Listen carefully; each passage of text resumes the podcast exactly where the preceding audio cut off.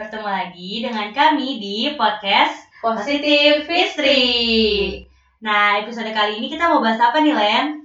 Jadi kita akan ngebahas tentang permasalahan di awal-awal pernikahan. Nah, kira-kira ini pentingnya buat siapa aja sih? Jangan mentang-mentang podcast kita tentang istri, jadi ini buat istri doang lagi, Len. Jadi sebenarnya itu penting banget buat teman-teman yang mungkin akan menikah Wow. di waktu dekat ataupun mungkin setahun dua tahun lagi berencana menikah. atau yang udah berencana tapi nggak tahu nikahnya kapan.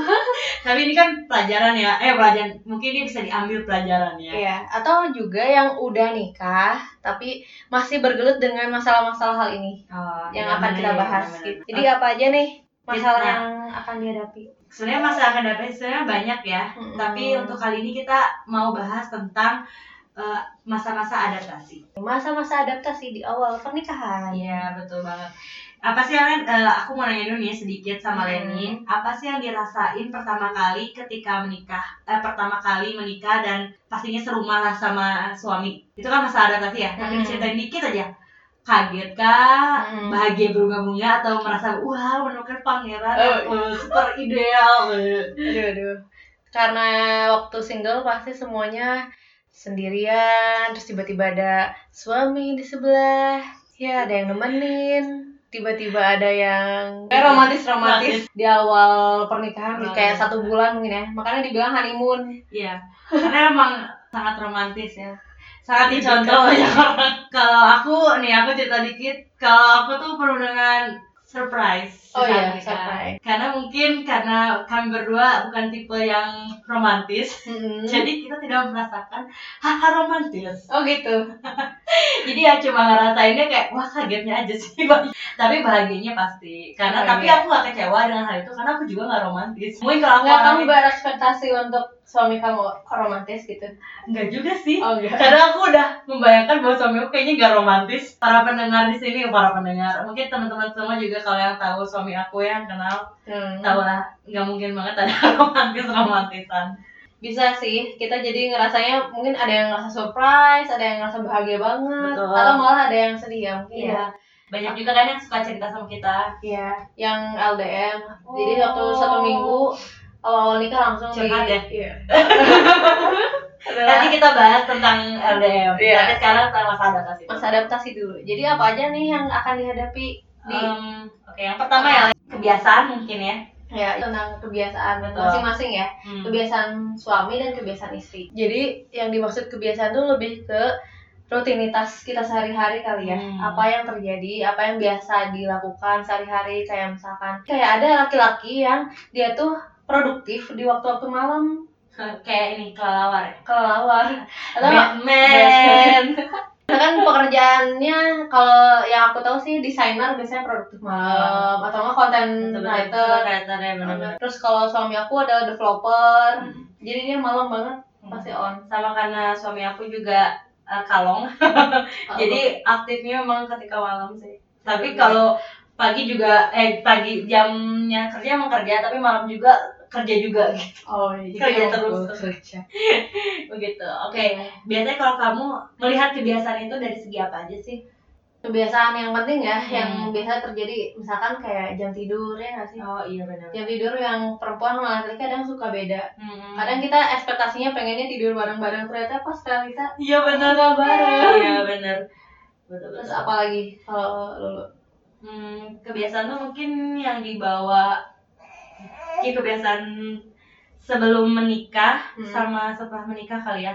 Kayak contohnya eh, kebiasaan kayak matiin lampu kan termasuk kebiasaan gak sih?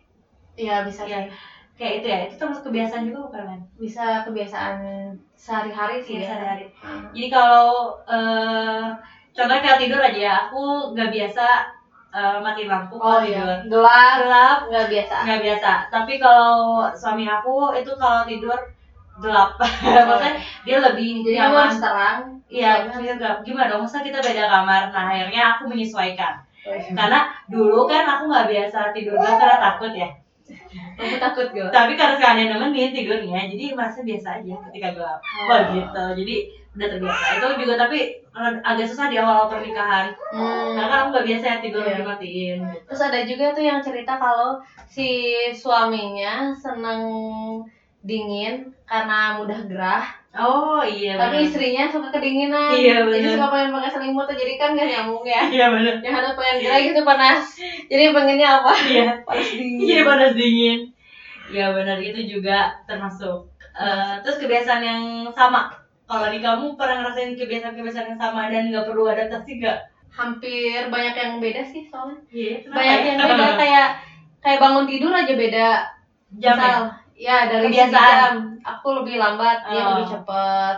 benar-benar Terus sarapan, kebiasaan sarapan dia sarapan apa, aku sarapan apa. wah iya benar Nasi atau enggak nasi kan Mm-mm. sama juga. Jadi menurut aku yang penting kayak tadi jam tidur, waktu-waktu tidur ya, bukan jam tidurnya. Waktu-waktu tidur terus sama waktu-waktu makan tuh. Iya benar. Pokoknya selalu dilakukan sehari-hari ya. Biasanya tuh banyak bedanya. Mm-mm. Oke, kita lanjut ya. Iya, itu masa adaptasi pertama yang Iya. kita bakal temuin adalah kebiasaan masing-masing. Yang kedua itu apa Len? Pola asuh.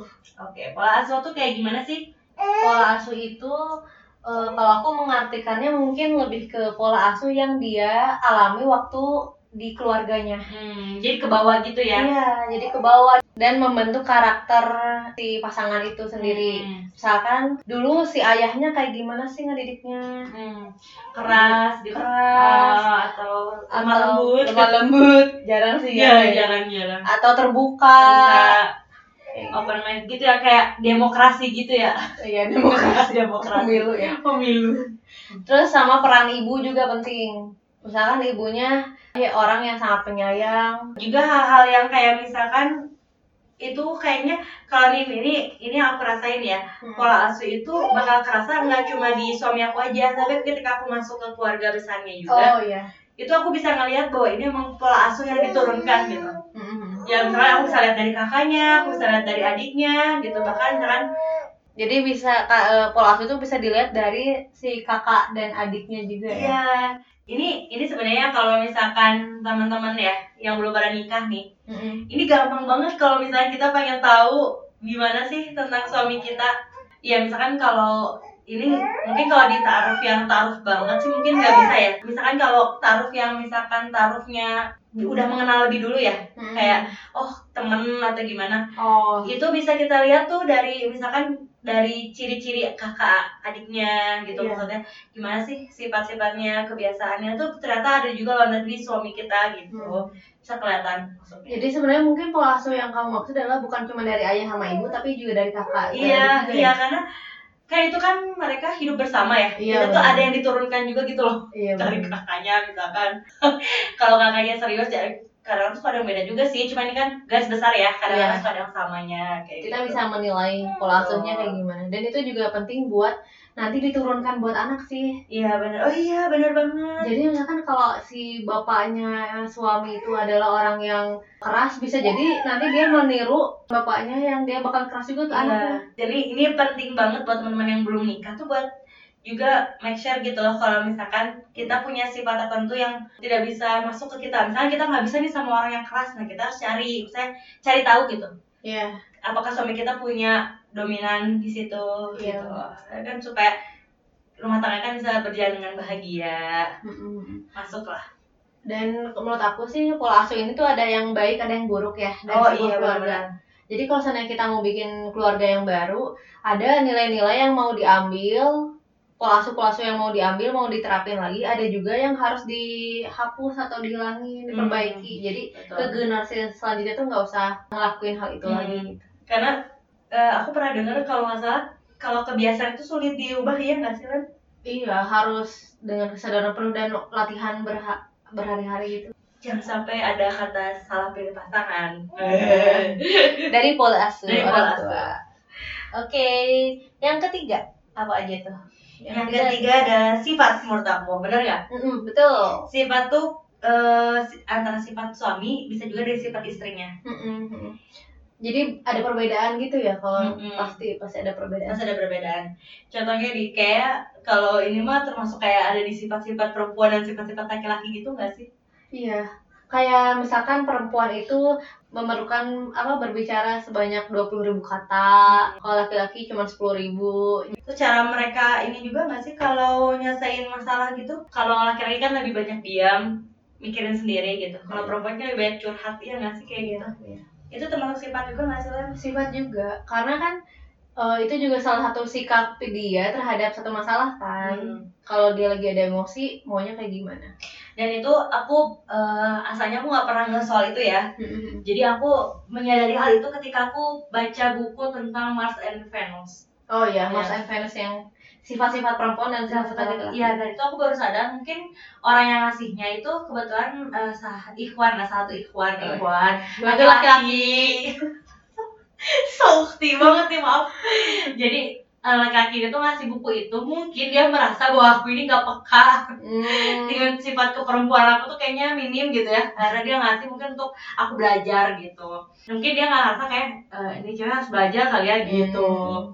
nah akhirnya aku eh, baca buku itu dan aku merasa pencerahan banget wah ternyata kayak gini ya terus pas aku udah baca terus aku terapin Hmm. ternyata bener gitu aku, aku kira kan ya nggak ada ya perbedaan hal-hal kayak gitu kayak contohnya kayak dikirain sama aja gitu Iya, sama contohnya tuh kayak aku kalau misalkan laki-laki ada masalah, aku tuh pasti kayak ngintil gitu loh, entah itu teman aku Hmm. ataupun misalkan ayah aku, saudara aku, pokoknya laki-laki kalau ada masalah pasti kepo kan. Hmm. Eh kenapa sih, kenapa sih gitu kan, pengen tahu anaknya. Terus kalau ngaca tuh ih eh, aku tuh gak berguna Oh, gitu iya. kan, kayaknya aku tuh gak terpercaya gitu kesannya. Nah, setelah aku baca buku itu ternyata memang ada cara-cara berbeda untuk eh, laki-laki atau perempuan dalam menyelesaikan masalah Iya. gitu. Dan itu kayak langsung kayak oh iya iya gitu. Berarti selama ini aku kayak eh, sotoy gitu. Hmm. Sosok diintilin gitu. Iya, iya. Kan niatnya perhatian. Tapi ternyata salah gitu. Iya benar, tapi menarik juga sih ada sifat-sifat yang jadi kesukaan suami atau jadi kesukaan istri. Hmm. Misal sifat yang tadi kalau suami lagi punya masalah, dia sukanya apa? Itu gak sih? Oh pengennya diapain? Iya, pengennya oh, diapain. Iya, benar-benar. Jadi misalkan kalau lagi marah pengennya didiemin ya udah Hmm. didiemin. Tapi ada istri yang pengen marah tapi pengennya dipeluk. Iya benar. Itu harus diobrolin gak sih? Eh, kalau menurut aku diobrolin ya karena kan yang kayak gitu tuh kalau yang kayak gitu bisa ngaruh ke komunikasi sehari-hari nantinya Oh iya. karena kan namanya pernikahan ya pasti ada aja misalkan eh, ujiannya masing-masing ya maksudnya ujian di istri dan ujian di suami masa ujian tuh belum belum tentu ujian di pasangan ya ujian pekerjaan ujian hubungan dengan orang lain gitu kan jadi kebayangnya tuh nanti eh, kalau misalnya kita lagi ada masalah Mm-mm. terus suami kita menyikapinya itu dengan cara dia gitu Oh iya. kan jadi Iya. mendingan kita obrolin aja kalau kita tipe orang yang seperti apa kayak gitu Mm-mm. lebih enak kan Iya tanya diapain gitu. Oke. Nah, tadi Selanjutnya nih. yang berikutnya setelah sifat adalah emosi. oke emosi gimana nih Len Jadi tentang emosi ini adalah emosi-emosi dominan yang ada pada istri sama suami. Emosi dominan apa sih yang biasanya di mereka? Nah, Hmm, contohnya contohnya kalau aku tuh emosinya penyedih. hmm, Jadi kalau aku gitu ya? sedih. Kalau suami adalah emosinya cheerful, kan? Hmm, ceria, iya betul betul humoris. Hmm, Itu beda banget sih. itu terjadi banget sih di kayaknya di aku deh Oh ya, kamu ya juga. karena aku kan punya sifat yang memang sensitif ya sensitif sering sedih sering sedih tuh gimana ya jadi perasaannya cepat tersentuh gitu Hmm. akan satu nonton drama aja tuh nangisnya bisa semalaman gitu Oh Terus iya. tiba-tiba di dramanya tuh lebih parah. Udah nonton drama, aku mendramai hidup aku seperti di drama gitu.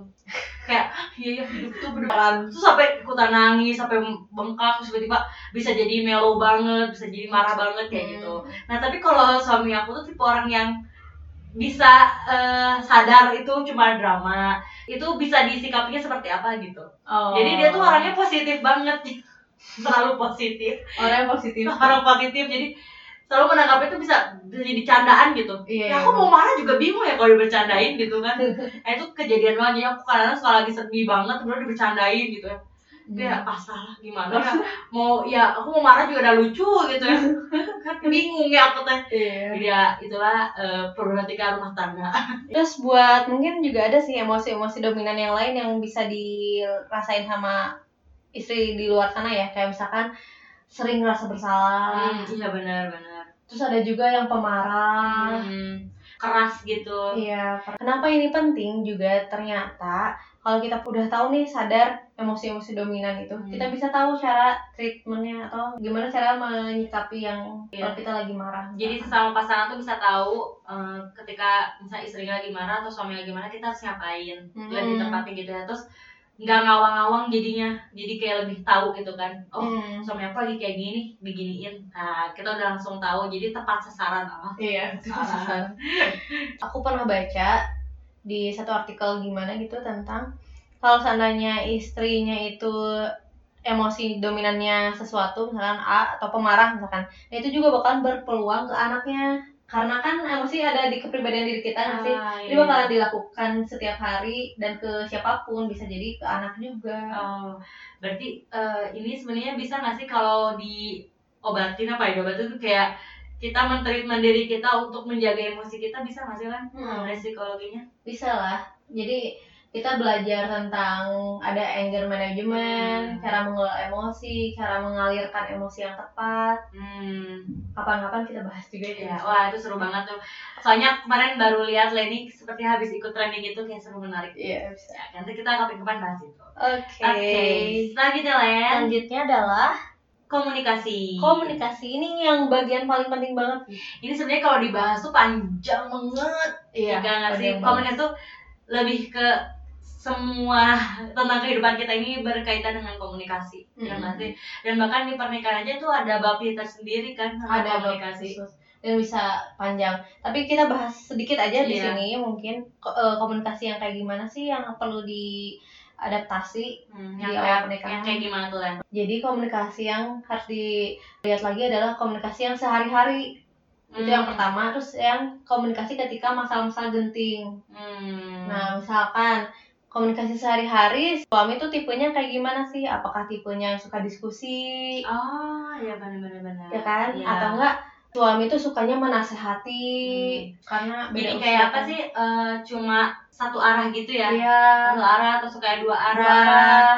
Atau bahkan ada yang pendiam, Ya pendengar doang gitu. pendengar atau pendiam bener-bener pasif gitu. Denger juga nggak mau. Dengar juga nggak mau tapi ya udah gitu. Iya. Bisa jadi kan.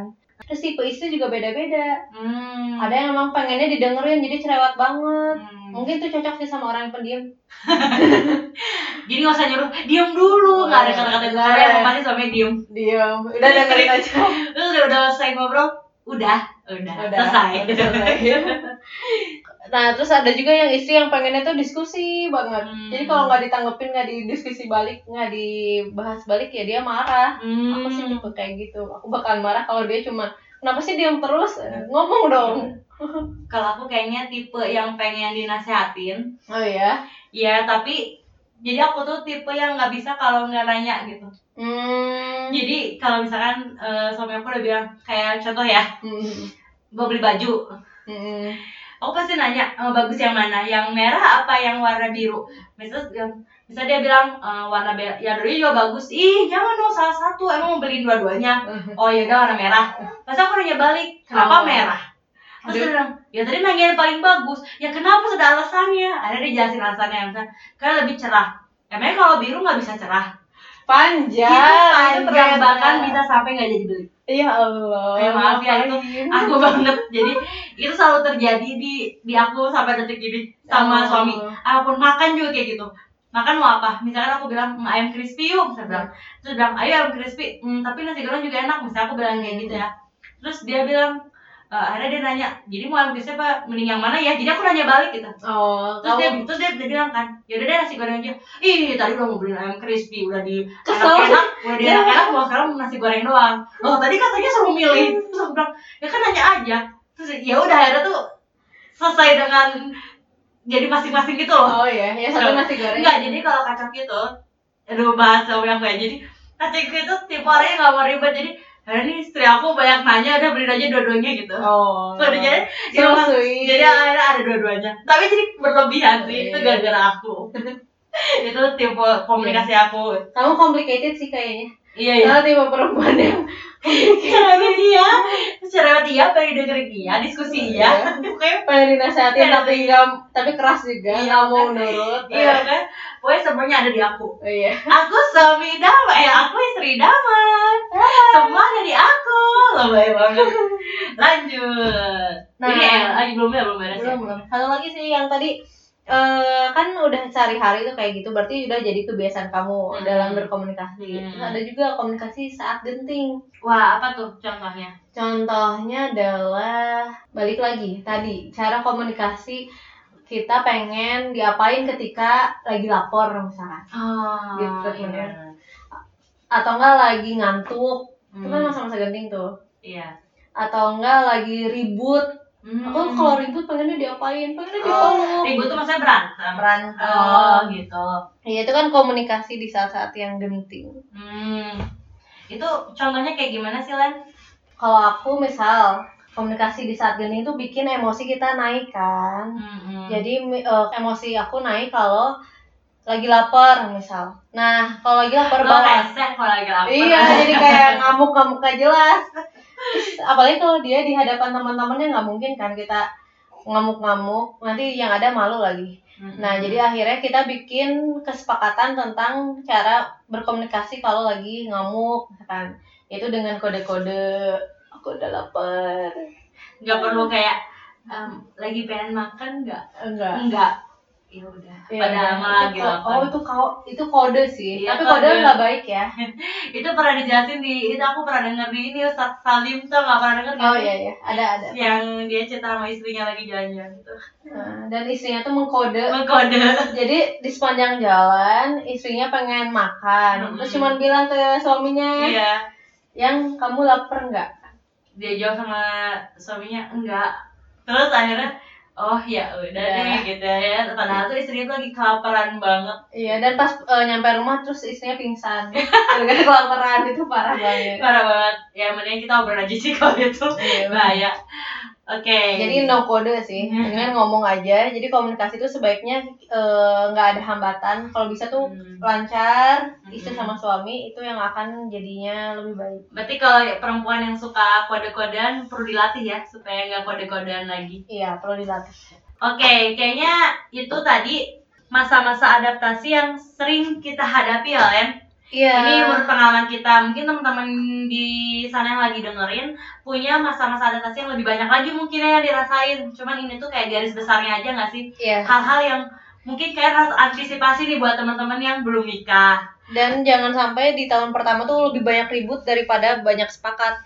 Jadi tahun pertama itu tahun yang emang harus banyak bikin kesepakatan, toleransi, saling menghargai, yang bikin kita jadi fondasi di awal-awal pernikahan. Iya, betul banget. Dan juga nih eh, buat teman-teman yang udah nikah juga, yang udah ngalamin masa-masa adaptasi ini, nggak ada Iya. salahnya kan buat baik lagi mengingat masa adaptasi mana yang belum cocok sampai detik ini mungkin ya nggak sih buat Hmm. diobrolin, Iya. buat dilatih lagi supaya bisa cocok akhirnya, Gitu kan? Bener Iya. nggak? Tuh. Nah, tadi kita ulang dikit ya, ternyata masa adaptasi itu yang pertama yang kita rasakan adalah kebiasaan, Mm-mm. yang kedua pola asuh, yang Hmm. ketiga sifat antara suami dan istri, yang keempat emosi, itu emosi yang dominan ya tadi. Iya. Terus udah gitu ada juga ya komunikasi. Tadi keberapa tuh kelima itu adalah komunikasi. Udah habis gitu. Jadi itu tadi adalah masa-masa adaptasi yang biasanya dihadapi di awal-awal. Pernikahan. Oke, kalau gitu Sekian podcast kali ini. Dan jangan lupa nantikan podcast kita selanjutnya. Ya. Bahasanya bisa lebih menarik ya nggak Len? Iya, boleh juga menghubungin kita lewat IG. Iya, kalau mau DM buat teman-teman semua yang mau dibahas tentang sesuatu sama kita berdua. Di mana? Di aku @leni Naziza. At Lulu Azahra double Z. Sampai jumpa lagi di podcast selanjutnya. Assalamualaikum warahmatullahi wabarakatuh.